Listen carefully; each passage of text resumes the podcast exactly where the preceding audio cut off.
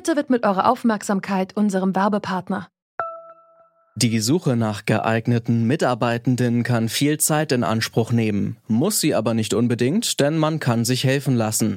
Zum Beispiel mit den Premium-Stellenanzeigen von Indeed, denn damit wird eure Stellenanzeige in der Suche sichtbarer und Bewerberinnen und Bewerber werden schneller auf euch aufmerksam. Indeed schenkt euch jetzt 75 Euro Startguthaben für eure Premium-Stellenanzeigen.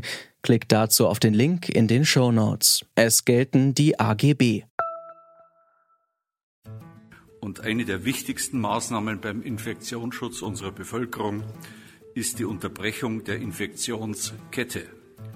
Dazu müssen nicht nur Veranstaltungen und soziale Kontakte, sondern auch Reisebewegungen eingeschränkt werden.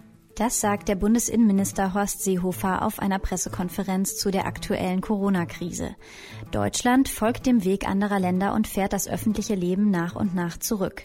Zuerst hatte die Zentralregierung in China das Land abgeriegelt und Ausgangssperren verhängt. Fabriken wurden stillgelegt, Geschäfte und Schulen geschlossen. Die Menschen wurden flächendeckend überwacht, damit sie ihre Häuser nicht verlassen. Auch Länder wie Italien und Spanien haben mittlerweile Ausgangssperren erlassen. In Deutschland hat heute die erste Gemeinde in Bayern diesen Schritt gemacht. In dem Bundesland gilt seit Montag schon der Katastrophenfall. Wo liegen in einem Ausnahmezustand wie gerade die Zuständigkeiten von Bund und Ländern und welche Grundrechte können eingeschränkt werden?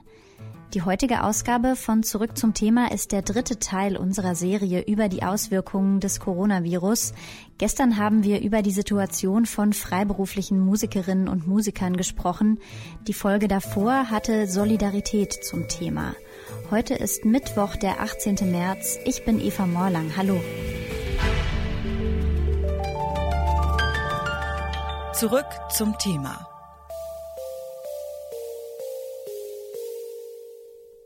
Zahlreiche Maßnahmen, um die Ausbreitung des Coronavirus zu stoppen, wurden bereits umgesetzt.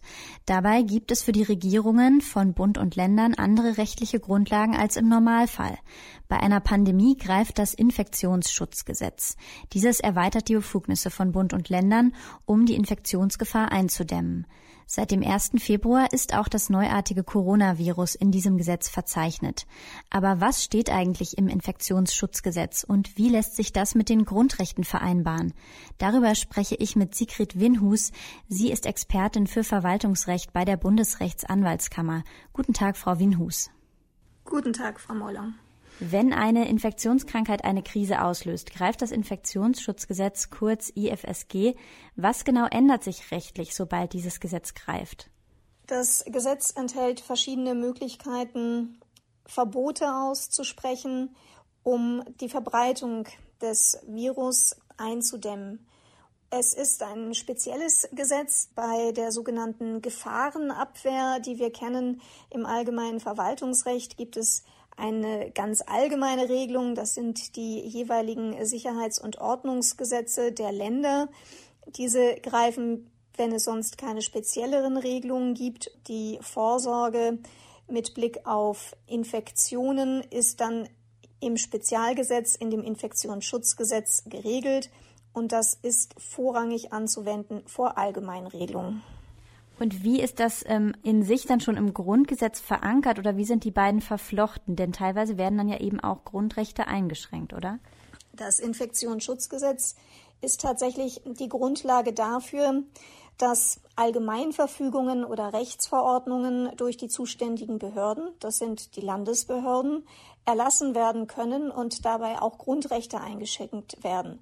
Das ist die persönliche Freiheit, das ist ähm, die Unverletzlichkeit der Wohnung ähm, und ähnliches mehr. Und der Gesetzgeber muss dabei beachten, ist das verhältnismäßig, was nehme ich äh, an persönlicher Freiheit und was ist das Schutzgut, das ich schütze. Das ist hier die Aufrechterhaltung des Gesundheitswesens, natürlich auch die Gesundheit des Einzelnen, aber auch ähm, als weiteres Schutzgut eben die Aufrechterhaltung und die Funktionsfähigkeit des Gesundheitswesens. Damit hat sich der Gesetzgeber hier ausdrücklich auseinandergesetzt und zitiert die entsprechenden Grundrechte, die auf der Grundlage des Infektionsschutzgesetzes eingeschränkt werden können.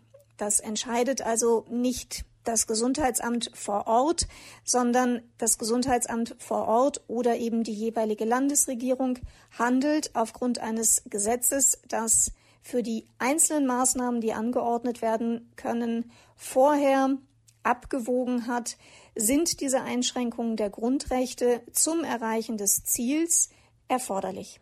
Und können Sie uns da ein paar Beispiele geben, welche Maßnahmen gerade schon umgesetzt sind, die sonst ohne das IFSG nicht möglich gewesen wären? Das sind vor allem die Anordnungen, dass bestimmte Orte nicht mehr aufgesucht werden können. Das sind zum Beispiel die Schulschließungen. Das sind die Anordnungen gegenüber Einzelnen, dass sie das Haus nicht verlassen können. Dies sind spezielle Regelungen, die das Infektionsschutzgesetz vorsieht. Und auf diese Rechtsgrundlage, das ist der Paragraph 28 des Infektionsschutzgesetzes, sind auch die Regelungen in den einzelnen Bundesländern ausdrücklich gestützt worden. Da haben, da haben Sie es gerade schon angesprochen, auch mit den Schulschließungen. Das ist ja je nach Bundesland bisher auch unterschiedlich gehandhabt worden. Auch die Verbreitung des Virus war ja in den unterschiedlichen Bundesländern unterschiedlich schnell. Ähm, inwiefern ist hier dann Föderalismus noch äh, vorhanden oder inwiefern werden zentrale Entscheidungen gefällt? Der Föderalismus ist eines unserer Grundstaatsprinzipien, die wir in der Verfassung festgelegt haben. Diesem Prinzip des Föderalismus folgt auch hier die Gefahrenabwehr, über das Infektionsschutzgesetz. Das heißt, wir haben kein Durchgriffsrecht von der Bundesebene, sondern das wird in den jeweiligen Ländern entschieden. Der Föderalismus greift hier also voll. Wir haben eine Koordinierung auf der Bundesebene zwischen dem Bund und den Ländern. Das sind die Runden, von denen ja auch in der Presse immer entsprechend berichtet wird. In diesen in dieser Koordinierungsaufgabe wurden auch die gemeinsamen Leitlinien der Bundesregierung mit den Bundesländern abgefasst. Aber die wirklichen Maßnahmen gegenüber den einzelnen Betroffenen, gegenüber den Bürgern, die werden durch die Länder veranlasst. Was steht für gesundheitliche Krisenfälle in der Verfassung und ver was verändert sich durch das Infektionsschutzgesetz, wenn dieses greift, so wie aktuell? Das habe ich Verwaltungsrechtsexpertin Sigrid Wienhus gefragt. Vielen Dank für das Gespräch.